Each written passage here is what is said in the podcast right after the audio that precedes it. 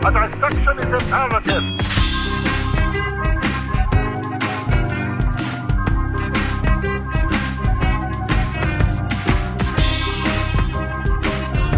Well, you know, guys, you could always go the tried and true method of avoiding taxes create a cult that you then turn into a religion for the purposes of tax evasion. You know, way to steal my segue, Steve.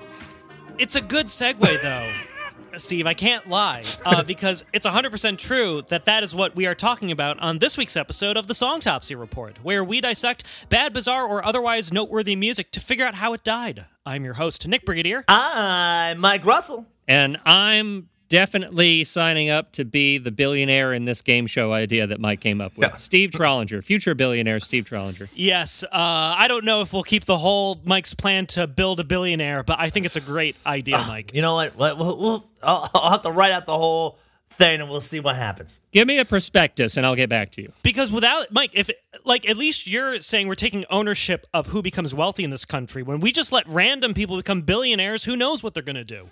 You can't trust them. Uh, and it takes a billionaire to fight a billionaire, you know? So you got to build your own. That's Yeah. it. You might buy a, an abandoned oil tanker and then fill it with people who are technically slaves and then Oh, no. make your make your whole religion nautical themed in the middle of no like after like 20 years of it already existing for no reason whatsoever. Uh, if this is your first time listening to the podcast, no, it is not an anti capitalist roundtable discussion show. We actually discuss music.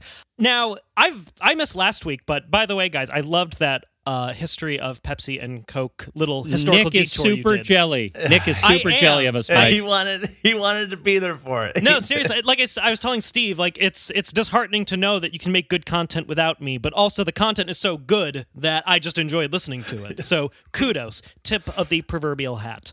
Oh yeah, Steve did a hell of a job with all doing all that research. Thank you, Steve. Uh, but I am excited about this week's episode because there's a little bit of history in it. But obviously, we're we're we're, we're s- planting our foot firmly back into the musical side of our music podcast. Uh, this is exciting because we are discussing Scientology and specifically a Scientology album that this might sound clickbaity, but that probably none of you listeners have ever heard because this is an extremely rare, extremely hard to find, extremely hard to listen to album for a variety of reasons Extremely. yes. Uh, but uh, just a little backstory to it. We did a two parter on the music of Scientology last year. And I mentioned at the end of the second part that there was this album that we will be discussing today, but that it was so obscure and so hard to find that I couldn't find it. And I kind of facetiously said if any listeners like are willing to either donate the money so we can buy it or send us the album, we will discuss it. And I did not think that any of our listeners would actually do it, but I have to shout out Songtopsy. I like I almost want to say like superstar at this point, Ross Trent. Ross Trent. Yeah, get it. uh, wonderful listener Ross Trent snail mailed us uh, this, this album. I'm holding it up right now for none of you can see it, but uh, my co-host can. The Joy of Creating, the Golden Era Musicians and Friends Play, L. Ron Hubbard. This goddamn CD, which I Ross Trent, I do not know where you found it because like every time I check Amazon or Discogs, like it's nowhere to be found. But thank you. My grandpa Uh, L. Ron's basement. Interesting, Ross Trent. The plot thickens. So I had to do the I had to do something I haven't done in a long time, which is dig out my uh, CD drive external USB plugin to import the CD into my computer, so that all of you listeners can hear the the uh, the crystal clear quality of this album. Now, this album Oh boy. it's a compilation album because I mentioned that it is the golden era musicians, quote unquote, who wrote this album, uh, which is an ode to L. Ron Hubbard's poem slash mantra. I couldn't quite determine, but he has this thing called the joy of creating. But don't worry, you will be hearing a lot of this uh, on this episode. And some of the musicians include Isaac Hayes, uh, the late Isaac Hayes, um, Doug E. Fresh, influential rapper. Uh, Edgar Winter, who is who was a frontman for a well-known rock band for a while. Carl Anderson, who Steven Trollinger might recognize, but if not, we'll, I'll, I will get into that. Uh, and jazz pianist Chick Corea, but also there are other musicians as well that we'll be getting into. Chick Corea? Yes. No, You didn't know he was a Chick Corea's Scientologist? Oh, the, Yeah. the pain in Steve's eyes right now. Oh, You discover more and more every day, Steve. Uh, a friend, of, a friend of mine, like a friend of mine that I roomed with, like freshman year of college. I, if I'm remembering, uh, unless I'm mixing up friends that I have had, because I have a lot of friends, guys. I'm super popular. Um, introduced me to Chick Corea music. I am. Oh my god, Ooh, this is gonna hurt, Steve. I didn't realize. I hate you. I hate you. this looks like he's gonna be making you feel a lot of pain this time, Steve. Steve, we do dissections on this podcast, okay? We've got to be clinical. We've got to remove emotion from it. We just have to look at the facts. Steve, put your phone down. Stop Googling Chick Corea Scientology.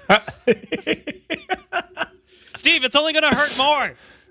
Don't dig, Steve. Don't dig. Uh, now, just for the sake of time, because we, I, I plan to kind of go over a decent chunk of this album. Um, for the sake of time, we're not going to re-dive into the history of Scientology itself. Please listen to parts one and two that we did last year. I think they're episodes like 70s or 80s, somewhere in there. Uh, but we kind of go into L. Ron Hubbard himself and how he became influenced by music and started doing his own music, and then the music that the Church of Scientology subsequently started releasing. We're going to kind of bypass all of that and just get into this album. Now, this album came out in the early 2000s, uh, and like I said, it's extremely hard to find. You can't stream it anywhere. It's not easily purchasable anywhere. It's I you can't download it. Occasionally, songs from this do pop up here and there. Uh, but guys, I listened to this album several times, and uh, you're welcome for not making you guys listen to it several times as well. Because here's what I'll preface this with Scientology is very weird. Like both the introduction of how L. Ron Hubbard came up with the ideas, the stuff that L. Ron Hubbard was getting into with like the occult and hypnosis, and then like kidnapping people, whole, whole long history. Uh, but this the album that came out of this is like the I think this is the first legitimately what I would call adult contemporary album we'll be discussing because that's basically the vibe. It's just like elevator music that's just preaching Scientology propaganda. All the all the great things about Scientology. Also, I want to point out, um, I've been keeping track all this time. We actually just went about six to 10 minutes of letting Nick get through all of his intro without annoying him with a bunch of tangential interruptions. I didn't want to say anything because it was going so well. He's so and that happy. reminds and that reminds me of the time that I fell off a boat in the Grand Cayman. So anyway, it was third it was 3 or 4 years ago. no, no, we we're gonna get into the music pretty quickly on this one because I do want to hear your guys' input. Because uh, correct me if I'm wrong, but have either of you heard any of the snippets from this album before? Or This album So, that Nick, nobody you just could find. told us it was impossible to find. well, like I Yeah. said, some occasionally a song from it will like find its way onto YouTube and then disappear again mysteriously. I wonder why. Uh, but for the listeners, let's let's really quickly kind of catch you up to where the music of Scientology has been. So, Scientology started with such classic hits that were written by L. Ron Hubbard, such as uh, "Wind Splitter." Here's just a little bit of the uh, song "Wind Splitter" that L. Ron Hubbard composed himself for his Battlefield Earth album.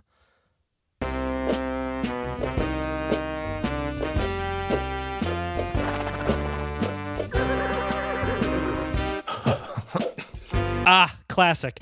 Uh, oh and my then God, I L. Ron love, I love the horses involved there. Like, I think the horse was the wind splitter. Uh, and then L. Ron Hubbard sang himself on some albums, such as The Road to Freedom. I do not sing what I believe. I only give them fact. If they believe quite otherwise, it still will have impact. Oh, Voice of an angel. I remember, Mike, when we did that part of this episode, you responded with, fuck this guy. yep, and uh, let me say, uh, feeling is the same as it was two years ago. And then we moved on to uh, Scientologists who kind of wanted to make the music more contemporary and do a little rapping about Scientology. Sit down, walk on the beat. I'm talking no defeat. We're going up the bridge. It's feeling clear and sweet. We're gonna take the win. We're gonna make them grin. We're gonna turn this whole world round. Yeah. So in conclusion, you know, the music of Scientology, I think we could safely say, has had its ups and downs in terms of quality. But what I think the point of the joy of creating uh, the album we're discussing today is Is that it still will have impact?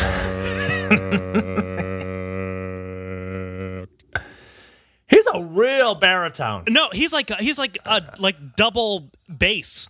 Or bass. Oh, I'm trying to think. What's the, whatever the lowest one is? Yeah, The lowest He's one is whatever- foghorn. That's what he was. yeah. he's not even a he's not like a human bass either. He's like a synth bass, synthesizer bass, like the low key button. You know, it's ironic enough that uh, he he was obviously the creator of Sea Org, the organization that kind of the most elite members of Scientology came in. Maybe he was on a ship for so long that he had to be the foghorn for his own boat. So he was just kind of like as they were sailing into docks, go.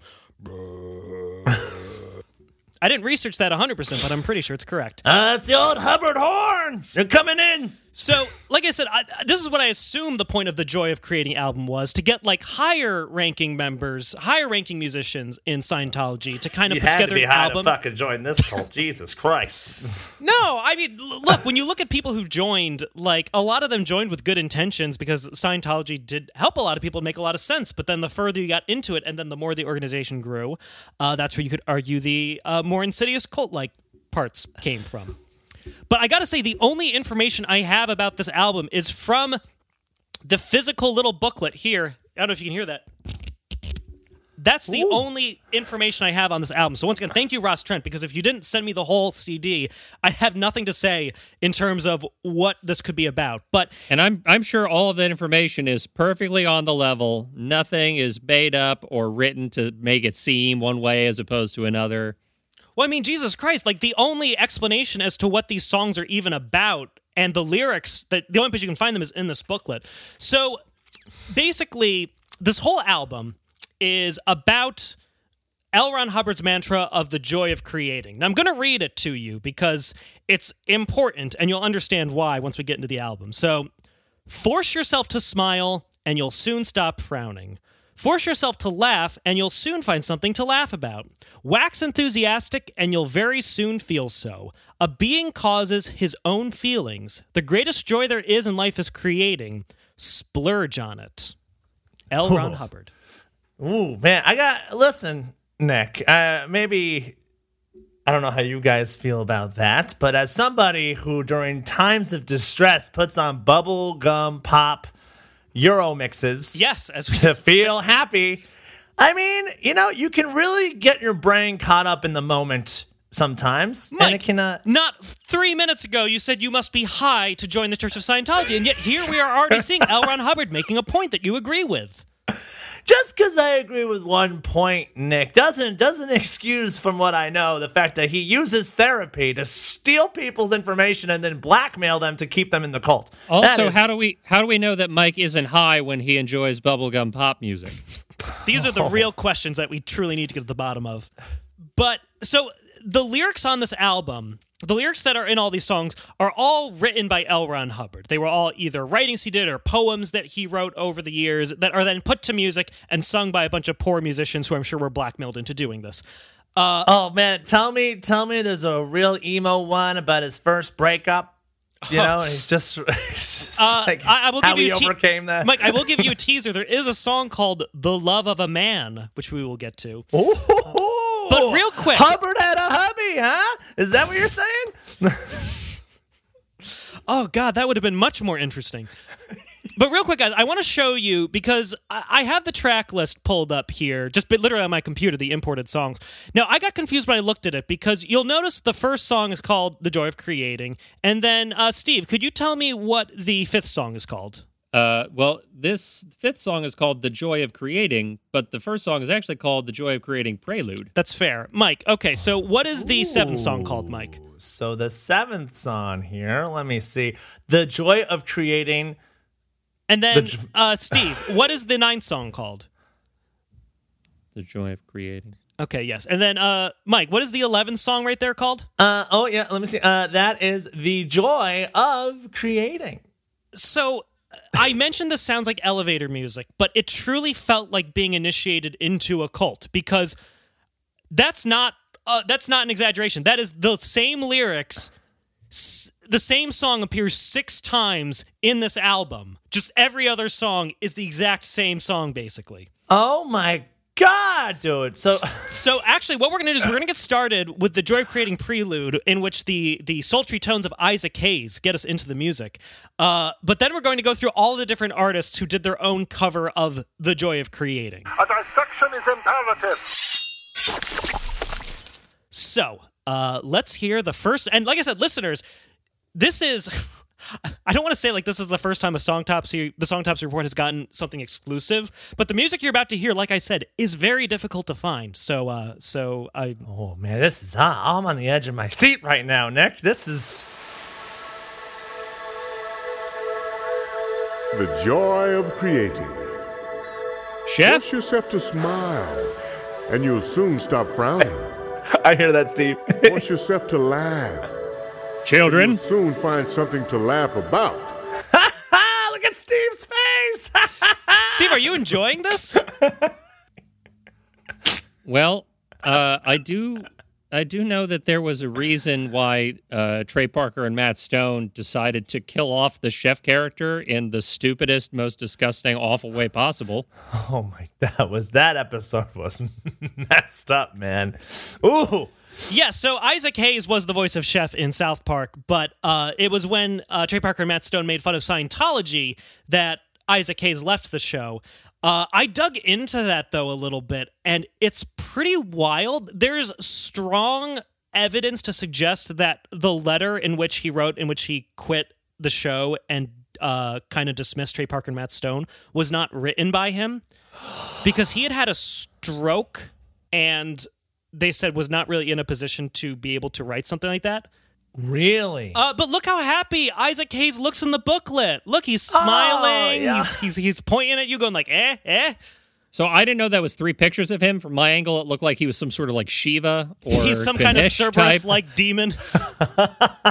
some sort of like big red Ganesh or something. But that's what I'm so disappointed by. Isaac Hayes has got one of like the best like soulful voices, and he's only in a spoken word intro and outro. He doesn't actually sing on this album.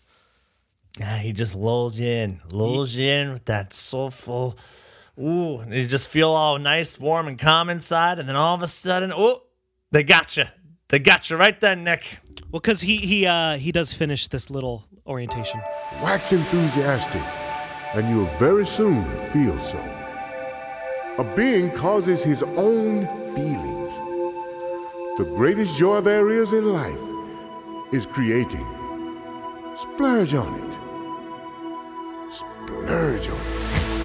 Oh yeah, splurge on it, baby. I think that second right on it.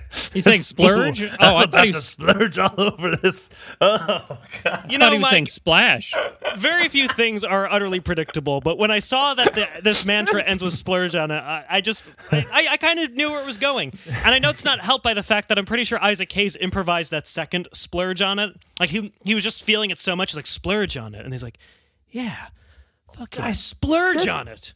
There is there is so many meanings happening here. First of all, there's the dirty splurge. We're getting right in the ear of the people here. I'm thinking, oh yeah, I'm gonna get I'm gonna be splurging all over the place when I join Scientology. Mike has But a then, sock, Mike has a socky named Creativity, and he splurges on it.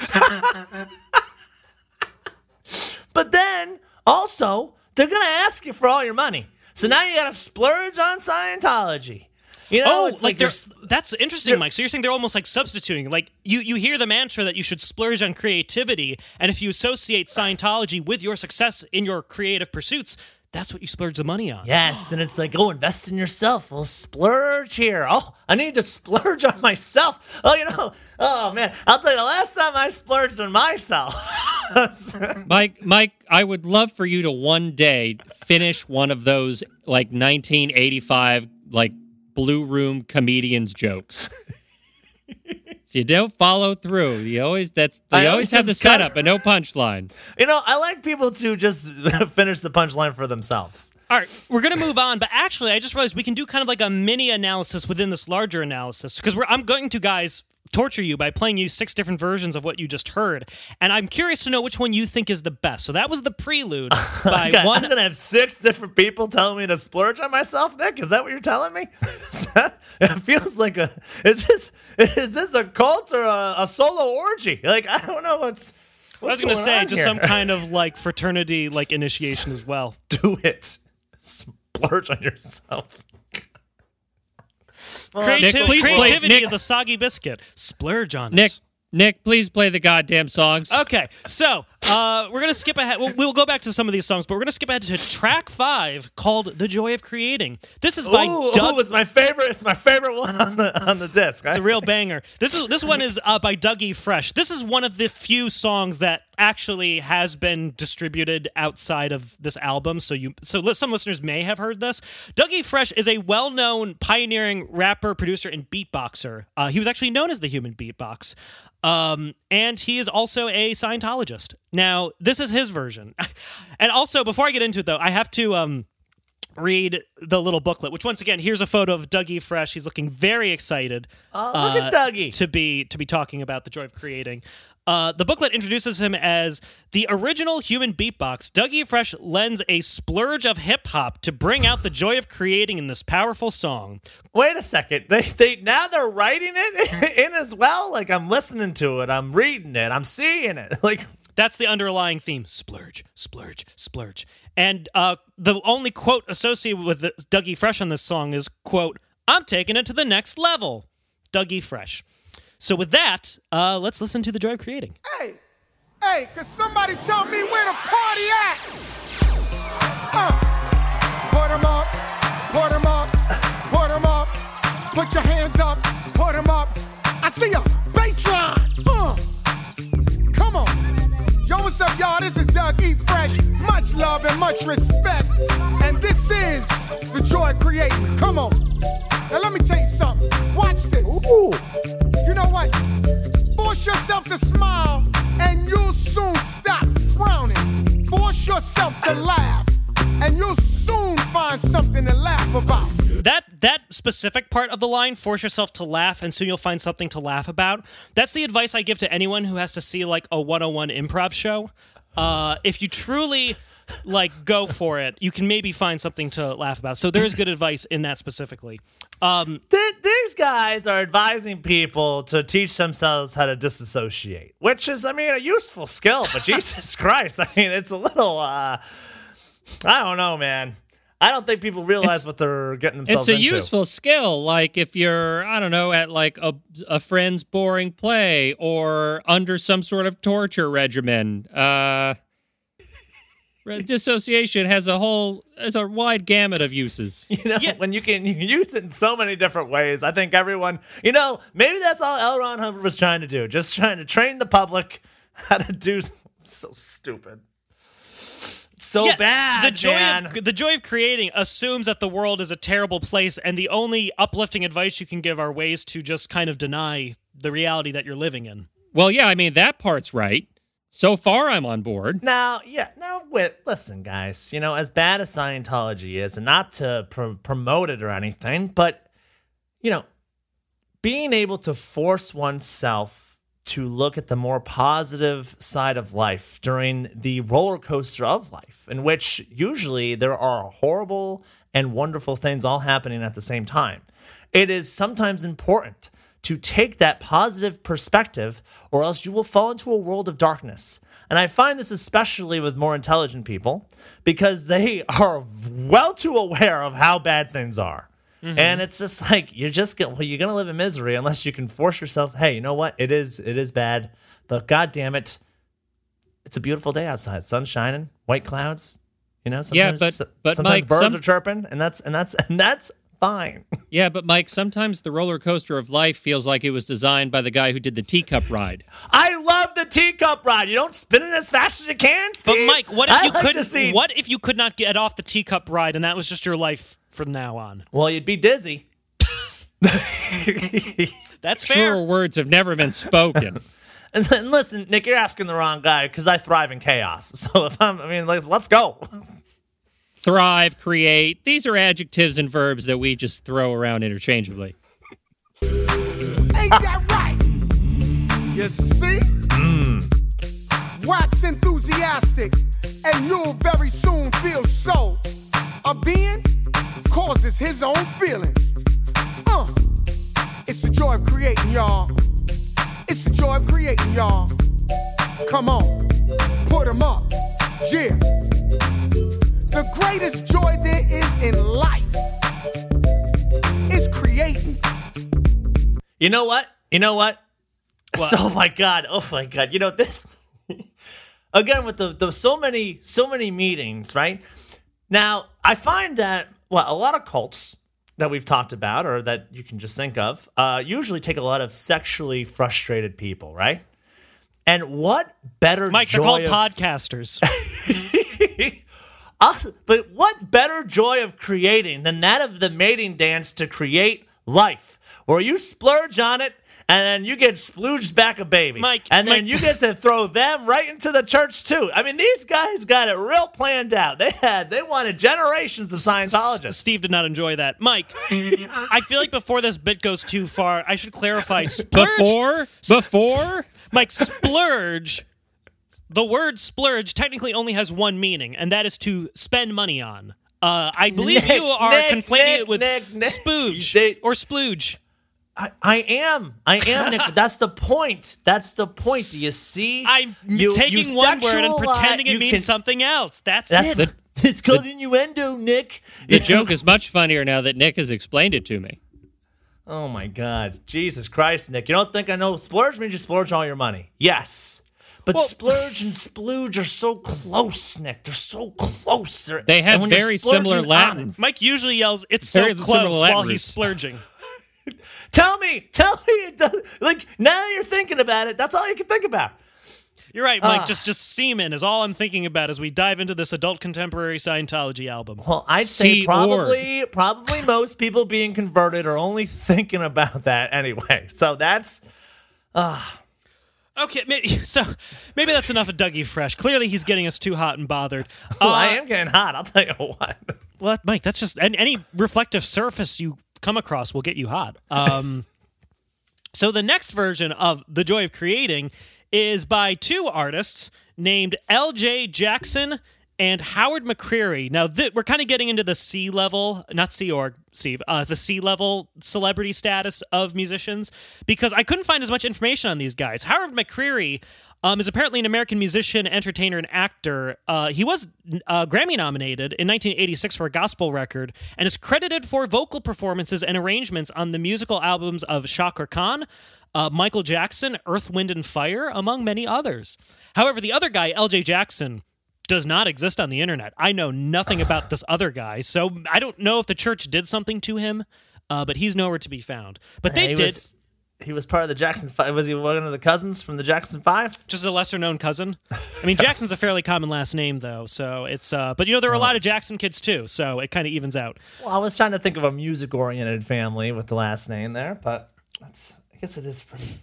And Oh, once again, uh, the booklet that I have here does give a brief intro on these guys. It says singer Howard McCrary and L.J. Jackson whack enth- wax enthusiastic on this finger poppin', and yes, that is with an N apostrophe, a cappella. Uh, But once again, there's a, there's a little picture of them. Look how happy they look.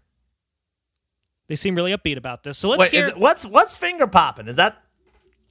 Does that have something to do with? Does that then cause splurging? Is that what you're asking? Hey? Nick. You know now you're saying it. I, I'm asking. Yeah, you're just asking. means. I'm just asking questions. Look, eh, look. If you're sugge- if they were just suggesting people need to really start finger popping each other when they're getting involved in Scientology because it's a good time, and th- this is me dancing with the finger pop. Is that? Jesus Christ. Okay, here's a little bit of this.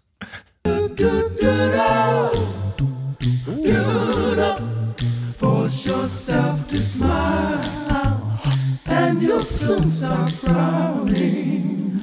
Do do do do. Force yourself to laugh, and you'll soon find oh something to laugh about. Oh, a dooba dooba, wax enthusiastic. etc., etc. Holy shit, that's creepy.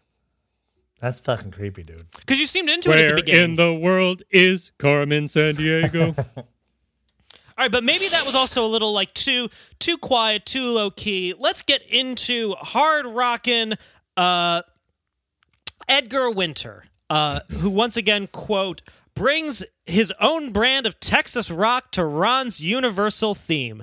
And Edgar Winter's quote about this song was I decided to go for a rompin', stompin', rip roaring Texas boogie shuffle. Let's hear what that sounds like. Hey, y'all heard about the joy of creating? Well, this is how they do it down in Texas. Oh, It's the most oh. terrifying intro to a song I've ever heard. Force yourself to smile,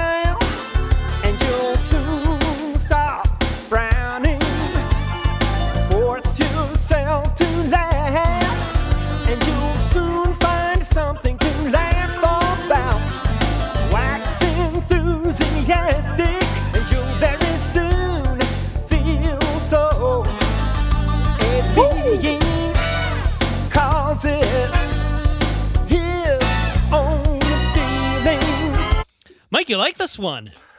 You know what? These guys, L. Ron Hubbard, the bastard that he is, what a genius. You know? Oh, oh, was the doo wop not your not your thing? Don't worry, we're, we got about five more genres to get through. We're gonna get you. Huh? You These- didn't like the soothing sounds of spoken word. You were, you didn't like Dougie Freshen wrapping it up. Oh, then we're gonna we're gonna bring Texas right to your front door. Let's go. Let's go. I know, I know they're complicit, but you kind of have to f- have like half a thought for these poor musicians who were given a thing to make music to that was that had no internal rhythm, no musicality to it, just the rantings and the ravings of a fat, drunk, high, out of his mind, like idiot. Like that's all they had to work with. Because and they Oh no, made sorry. music of a sort, but it's uh God. Because it'll become more apparent when we get into songs that actually feature lyrics other than this. But L. Ron Hubbard was not. I guess on the one hand, I can't blame him in that he didn't know that his poems were going to be put to music, but like everything is wordy in a very weird way with what he writes, and see he, hearing that meshed with this adult contemporary easy listening music just is the weirdest combination. But you know what? You know what? I'm I'm tired of hearing the joy of creating, Nick. I want to hear the joy of creating. oh Okay. yeah, Oh. yeah. Go to that, go to that track. Okay, yes, it was getting a little tired there. So let's let's go to the joy of creating. Uh, this is by singer uh, Elena Ruggiero.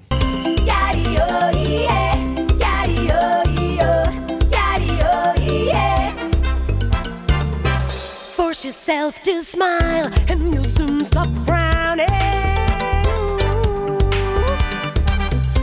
Force yourself to laugh and you'll soon find something to laugh about. Uh, can't you? This is the kind of music made for like your 45 year old aunt with like a glass of wine to be shimmying in the kitchen to. I I'm ready to splurge on it, Nick. She's converted me. Let's go. Yeah? Let's fucking just Well, this is I'm the in. this is the I'm- one version. this is- I do want to skip a little bit further ahead because uh, this is the one that gets a little. Uh, She takes a little bit more creative liberty with the freestyling towards the end of this one. Sadness or doom. Nothing in the walls by gloom. Stay up, tune, it's within ya, you know. The fire within will make you glow. If you create with joy in your life,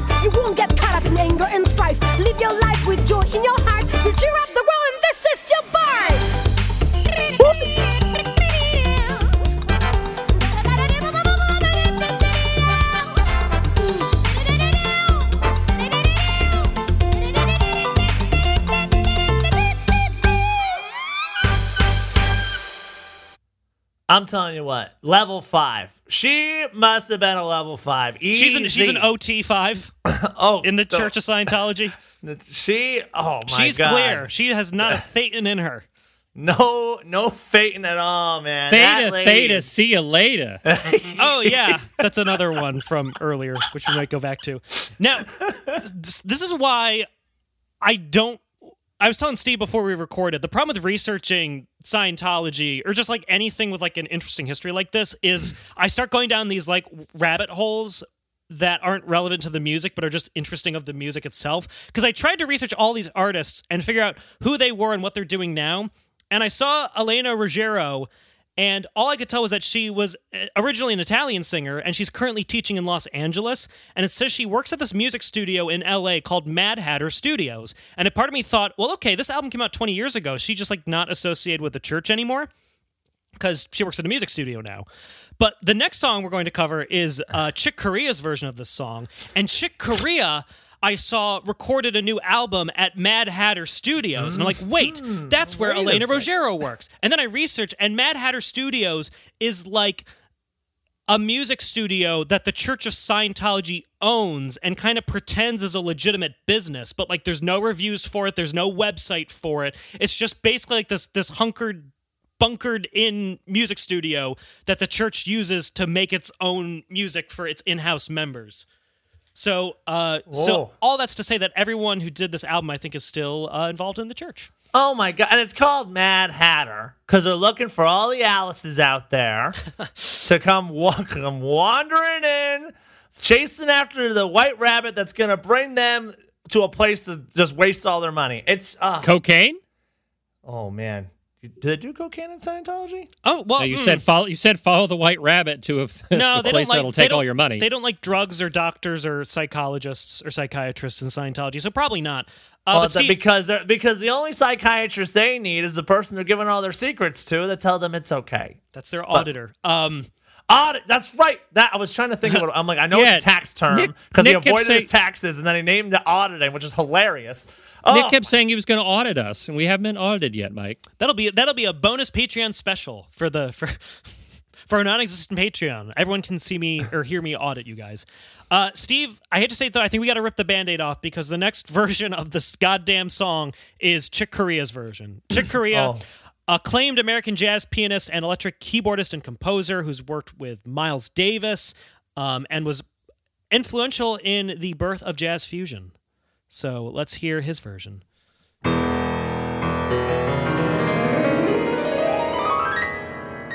joy of creating.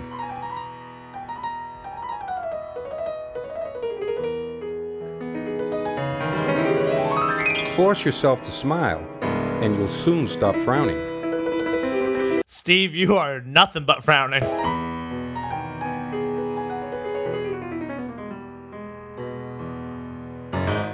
Force yourself to laugh, and you'll soon find something to laugh about. Okay, listeners, I'm sorry. You may have wanted to hear more of that, but the look on Steve's face, I had to stop. Like, it's killing him. Steve is dying. Steve, are you okay? Oh, he's so sad. I just, uh, I don't know what to say. Just move on. Uh, Chick Corea's quote, Steve, because I do have to just twist the knife a little bit for the sake of research. Uh, his quote was uh, that my contribution just took a few minutes demonstrates the joy of creating to a T. No effort at all. Decide to create and just create. Chick Corea. Look how happy he is. He kind of looks like Andrew Cuomo in this photo in the book. Uh, if if Mike uh, at some point after this, um, if you really uh, uh, not zoom in on, if you isolate that part of the video that you're recording, and if you could just like slowly zoom in while playing that song from the end of the OC, the "Ooh, what you say." oh, we Oh, only meant that well. is- I'll have you What it is. Steve, I did click right on your photo, like uh, on your video during that entire thing, just so I could really see. oh, Steve. Nick, what have you done? I have done my research and I followed the evidence no matter where it goes. And Steve, I know this hurts, but you got to do the same. But Steve, you know what? The bandit has been ripped off. That was Chick only contribution, and that is the last goddamn version of the joy of creating that's on this album. Uh, so we're actually going to go back a little bit now. We're going to hear some new lyrics and some new music. Uh, the first one we're going to discuss is the previously mentioned "The Love of a Man." Now, "The Love of a Man" uh, is sung by Carl Anderson and Brenda Eager. Now, I didn't know Brenda Eager. Uh, she has very little information on her, but Carl Anderson is probably best known for playing uh, Judas in the Broadway and film versions of Jesus Christ Superstar. Uh, Is he is he starting to believe the things they say of him? they really do believe this talk of uh, Thetans is true. It's a little little music theater humor for all those listeners. L. Ron! You started to believe. Uh, so here's the love of a man, which which was a hang on. This was so the history of this song, because fortunately the little booklet does provide information on this. The love of a man is one of Ron's first poetic works after the Second World War, a time of rebuilding interrupted lives and relationships. This poem evokes the delicate yet often tumultuous nature of the ties between a man and a woman.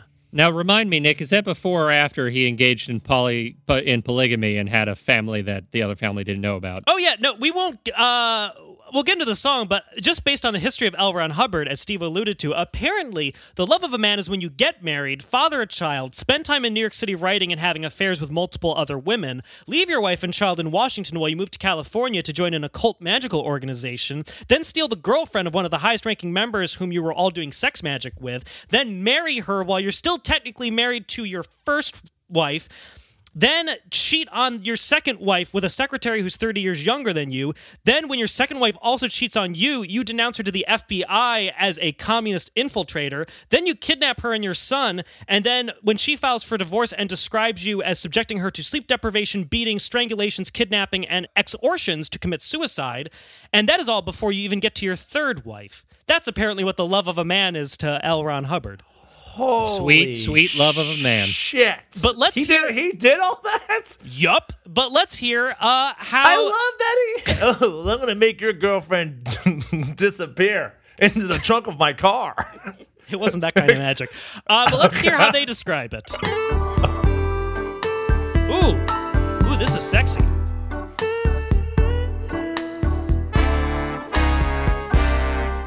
The love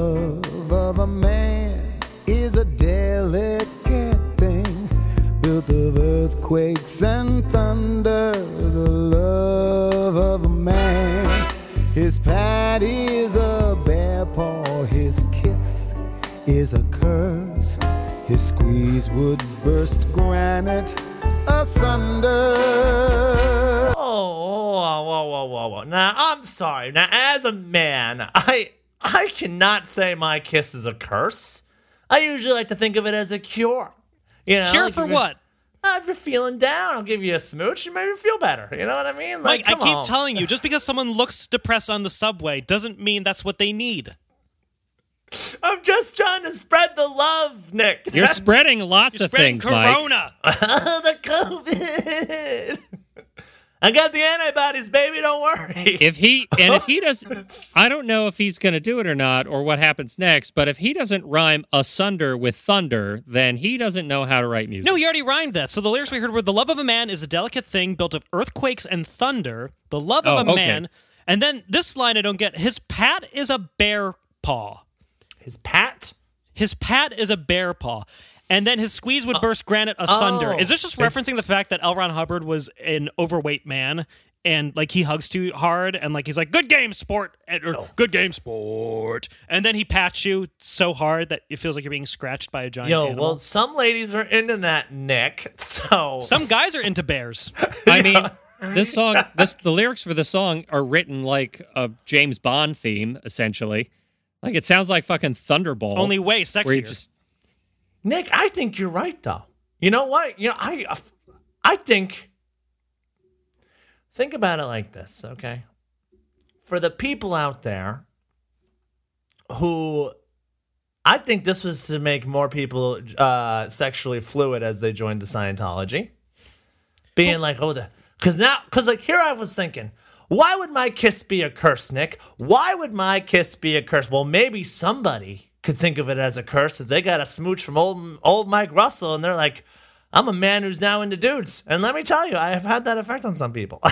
So, Mike, are you saying are you are you theorizing that proximity to uh, you know what? I can't even do it. I'm not going to do it. when they when, when all of a sudden, they're like, oh, he's a bear paw. There's it just it it kind of sounds like you're suggesting that if you do gay stuff around people, it will turn them gay, you know, I've I, and that's a uh, that's certainly a way to look at it. That No, a lot of all- a lot Steve, of all- straight white men. all Mike is saying is that he Mike specifically has this power. Like anyone who is around Mike will start to question their sexuality regardless of where it is. What is it? Fucking chasing Amy? Are you fucking Ben Affleck from Chasing? Oh my Amy? god, that was my favorite movie when I was dating a lesbian.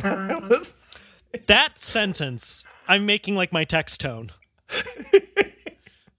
oh, My favorite movie was Die Hard 2 when I was dating a lesbian. We all have our favorites. Um All right, let's hear a little bit more.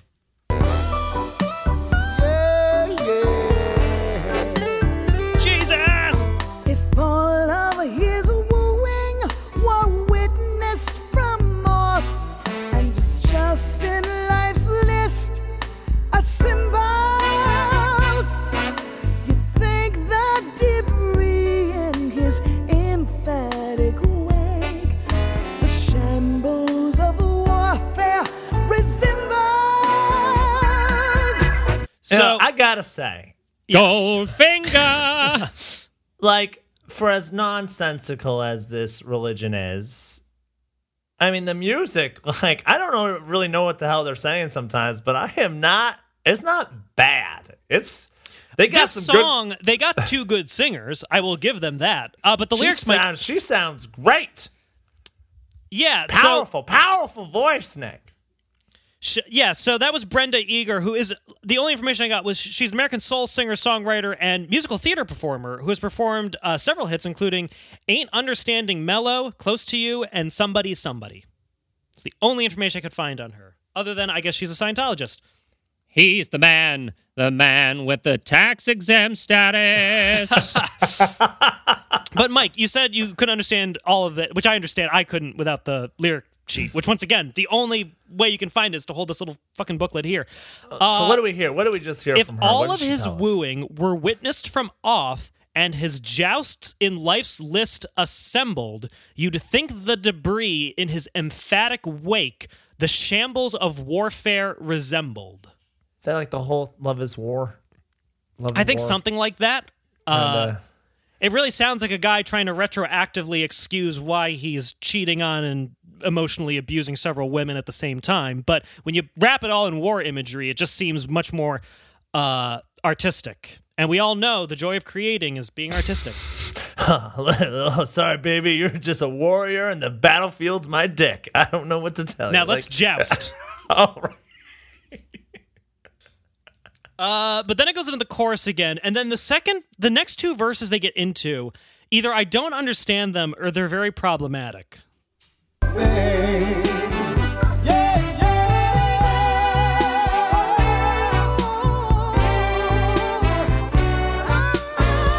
you're right, Mike. I could see someone going full primal to this. Oh yeah, Nick. His woman she nags or spoils feast day with tears and offers her softness to blister. He buys her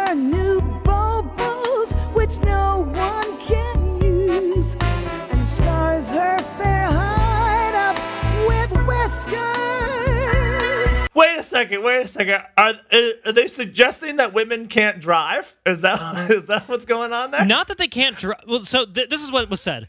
His woman she nags or spoils feast day with tears and offers her softness to blisters while he buys her new baubles which no one can use and scars her fair hide up with whiskers. Bob, I'm sorry. I thought it said buy her new Volvos, and I was like, oh, no one can use the Volvo. Are they suggesting she does?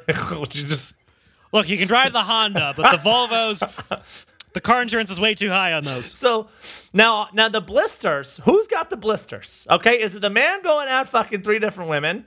Apparently, she does. It offers her softness to blisters. So it's it's it's connected to the couplet at the end of the next bit, which is uh, about whiskers. He's saying that um, she offers her smooth skin to the like hard, harsh hands of a man, would theoretically would have blisters on them, and also would then give her flawless skin to a man with a beard who would have like whiskers, and it would be like rough on her face and cause her scar. Unless So he's like- a furry, like red- and it's red those marks. kinds of whiskers.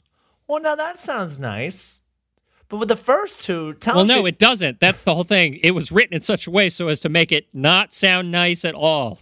See, but that's that's what's messed up because like like here at least for those last two bits like the first spoiling the feast with tears it's like why should crying at dinner? I, I mean what's going on? It's well it's probably because you fucked up dude. I don't know what to tell you. But like this whole like hard working you know blue collar working man working his hands to the bone coming home and he's all blistered up and she's and she's there and he just he just you know, just picks her up and wraps his arms around her and it's like and just gives lays one on her with his with his rough whiskery skin and she's all soft and smooth and it's just like it's just nice. So why are they making it bad? I don't understand. Well, this also shows that L. Ron Hubbard didn't have the most progressive view of gender roles because obviously she has to be cooking or feast day, which I don't get that verbiage. Yeah, nobody t- nobody says that. Nobody says, "Oh, what a pleasant feast day we've had." No one goes to like the Thanksgiving dinner and go, "What a glorious feast day this was." Uh, tell that to the Who's and Whoville, Steve. Come on. Mike, that can't be your go-to retort for every argument. Jesus Christ. But no, but, uh, Steve, you're right. Like nobody's like, oh, I don't want to cook tonight. Do you want to just uh, feast day from Seamless tonight? You know, you know what, guys? You know what? I think that's very close-minded of you. Do you know how many different words out there mean feast? You know how many different words mean breakfast? List Hell, them when all, Mike, right when now. You're, when you're in Australia, they call it brekkie. Would you call? Would you think it crazy if someone's like, "Hey, let's get some brekkie"? No, because that's the word for breakfast. No, I think they were crazier if they said, "Hey, let's get some Breckenmeyer," Because where are you going to go? That would sound crazy.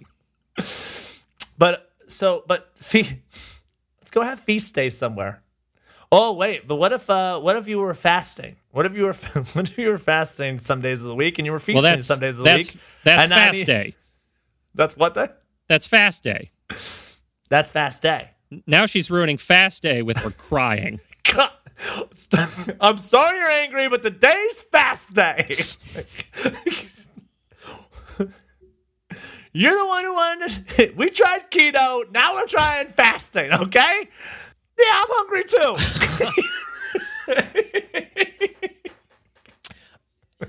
But you know what? Let, let, let, let's not get stuck in the semantics of this. Uh, the next song that we're going to discuss is definitely the most apocalyptic song on this album, also by Dougie Fresh, the human beatboxer. This song is called We're Going Up While the World Goes Down. Uh, Dougie Fresh, as he is indicating in this illustration pointing up, he has to say, quote, This song is hotter than the 4th of July, strong and inspirational. Uh, let's find out together if it is. Okay. Can I get a witness? Now I say, I will sing a little song of how the world went wrong and turn for you a page about Earth's darkest age. They couldn't make it go, for they really didn't know. And everything caved in and went into a spin. For the world was going down down, down to die. But I say, We're going up while the world goes down. We a smile while the world wears a frown. While other things die, we're very alive. So why not join us and survive? Come on. Uh. Yes, Oh, that- baby, count me in. Let's go. That, that that first thirty seconds really tricked me into thinking we were going to go, I don't know, fight Dracula or something with a whip. and then all of a sudden, a whole dance party breaks out, and everyone's having a real good time. But Mike, you heard those lyrics though, right? To the good time. We're going up while the world goes down. We wear a smile while the world wears a frown. While other things die, we are very alive. So why not join us and survive? Nick, you gotta understand, right? If if the world's ending, how are you gonna spend those final moments? You know? Are you gonna be the loser crying in his closet? Or are you gonna be out there dancing and winning with a big smile on your face? Mike, realistically, if the world's ending, I'm probably going to end up by chance spending my last moments editing the podcast. I'm just being real. well, better get this uploaded quick. If I upload it in the hour and listeners listen to it right when it comes out, they might be able to get to the end before the world ends. Uh, yeah. So this all kind of reeks of the prosperity gospel, where it's like, oh, the world's terrible for everyone else, but we're part of an elite minority that doesn't have to worry about it because we're going to be fine. So let's let everything else kind of die. But you're right, Mike. yeah, it's that's so that's called that that's called religion. That's that's most religions. Yeah, Well, it's nice to know you're that Scientology is, in some instances, actually a real religion. Yeah. Oh man. Yo, I was on a college campus and the books were all ablaze. The night six were flying and the tear gas made a haze. A bunch of students screaming, knocked me to the ground as they tore up the militia and broke windows all around. I was in a Safeway. Okay, what he just said there was, or what L. Ron Hubbard wrote was, I was on a college campus and the books were all ablaze, the nightsticks were a flying, and the tear gas made a haze. A bunch of students screaming knocked me to the ground as they tore up the militia and broke windows all around. You know, Yep, nothing there. Nothing there whatsoever to talk about. Yep, not at all applicable to anything past, future, a third option I'm unclear on currently. Mm, yes, there's one. You other. know, that's the problem with these liberal college campuses. You know, they need to be, if they're not a safe space, they're just set it all ablaze. That's it. No. I'm sorry.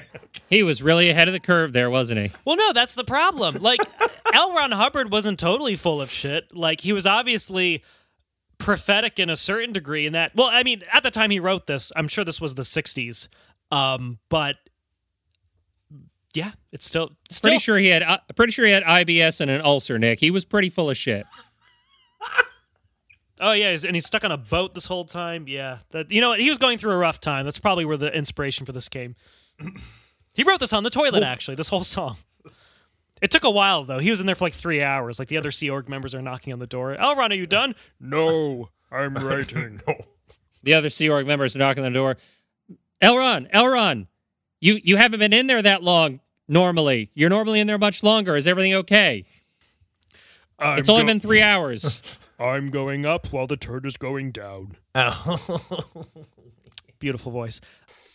Ralph's wives, no child, who said they'd been forsaken by evil motivation. The manager's cruel cry was the actual why. They ate up all the animals and now must turn to cannibals.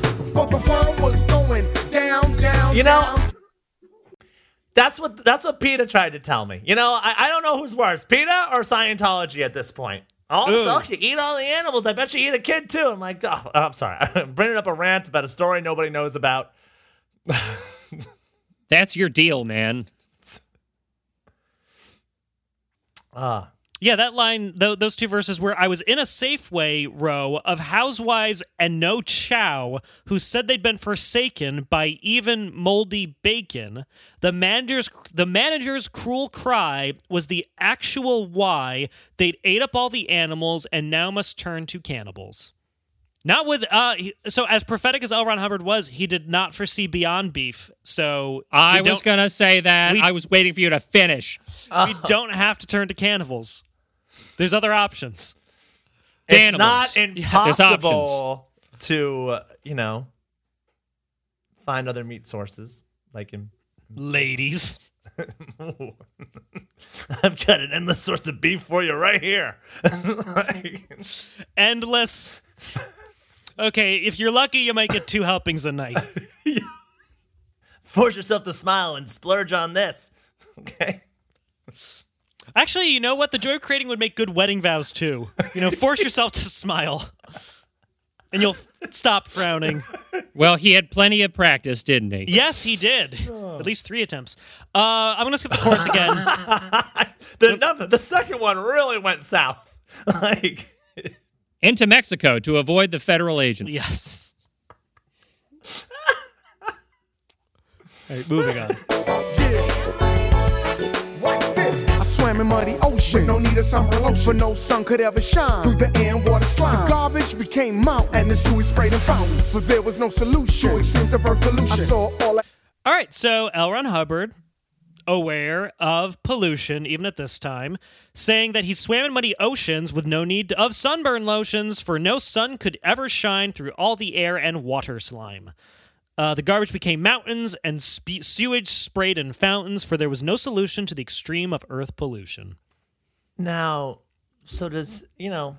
Is this one of his lighter uh, sides here, Nick? You know, you know, promoting, trying to to be one with the veganism and and going green, environmentalism. You know, was L, uh, L. Ron Hubbard truly trying to save the world, or was he just like, hey, you know, give up and join us, and we'll figure it out? Well, uh, Mike, may I quote the last line of the chorus? While other things die, we are very much alive, so why not join us and survive?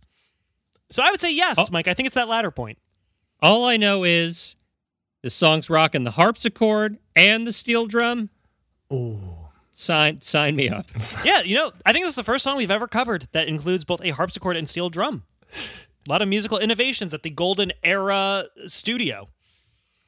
Uh, but the next verse dives into kind of the meat and potatoes subjects that Scientology really likes to talk about, namely uh, psychiatry.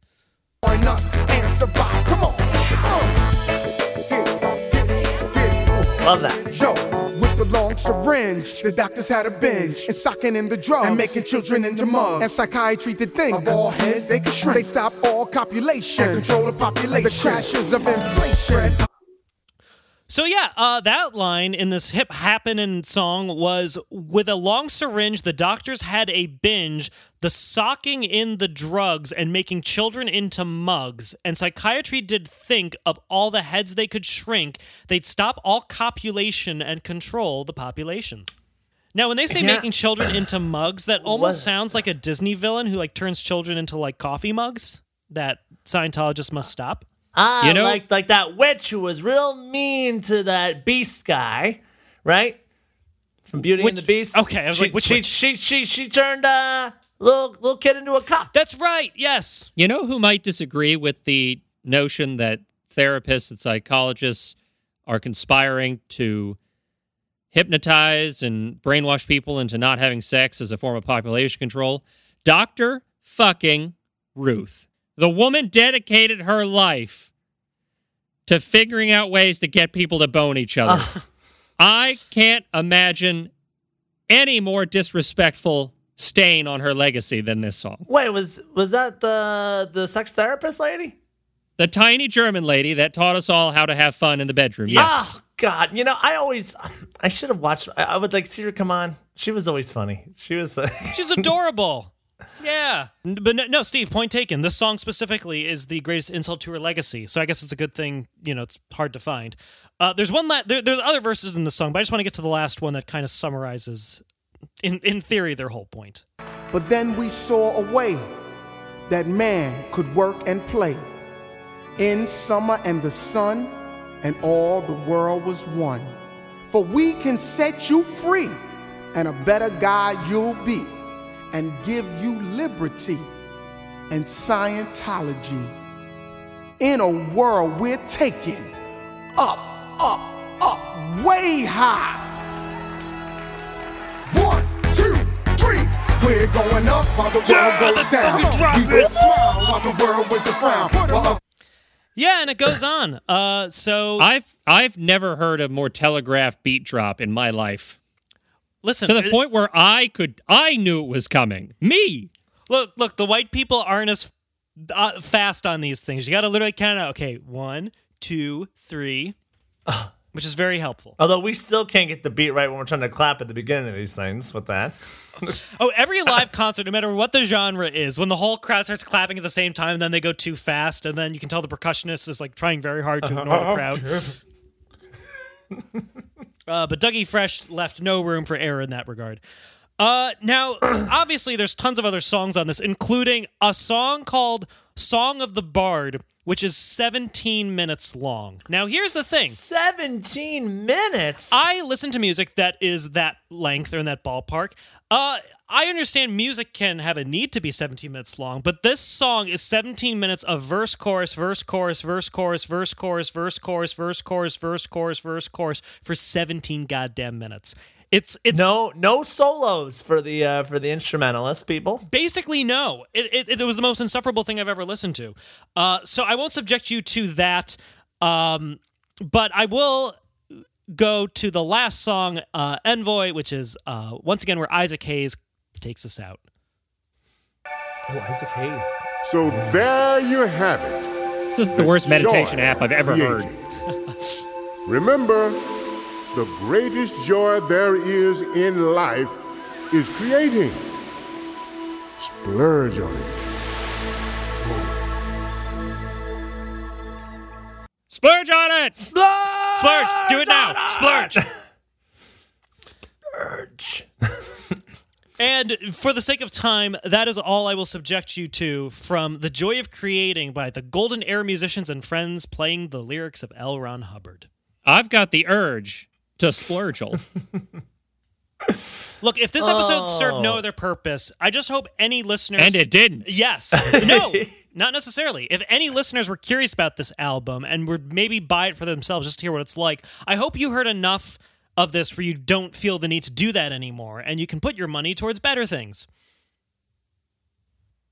Yeah, like, you know, take yourself out or Get a take nice your take your person out to a nice. If only there was a word for that, like doing extra things for yourself. Yeah, if only the- I it's on the tip of my tongue.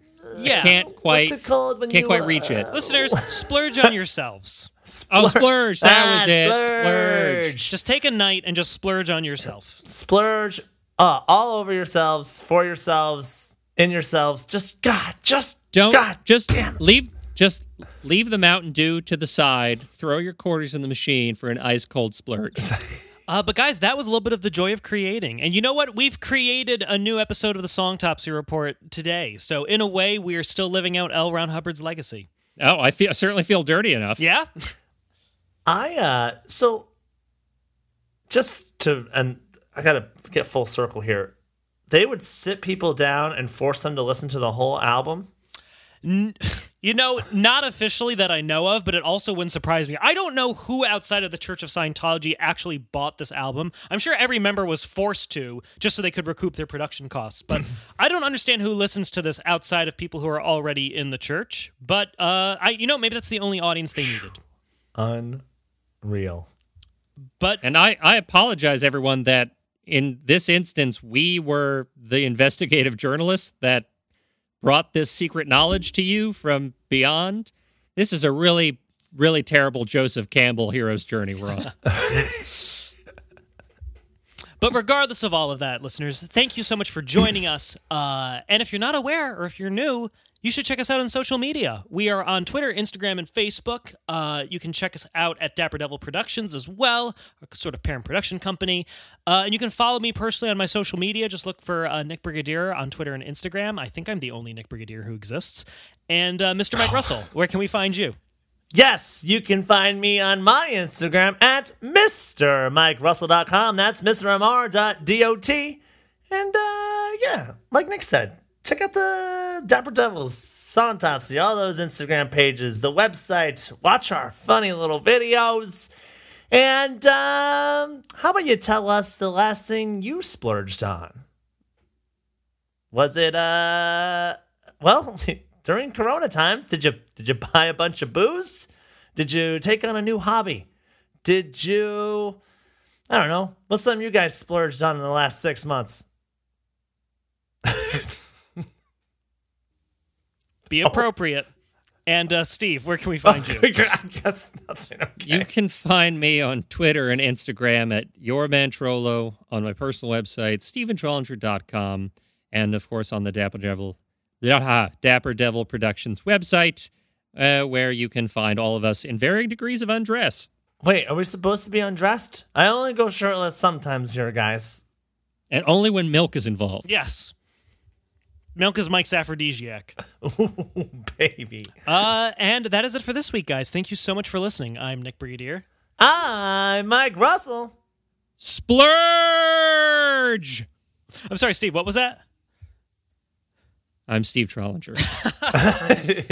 Uh, and we'll see you next week. Take care.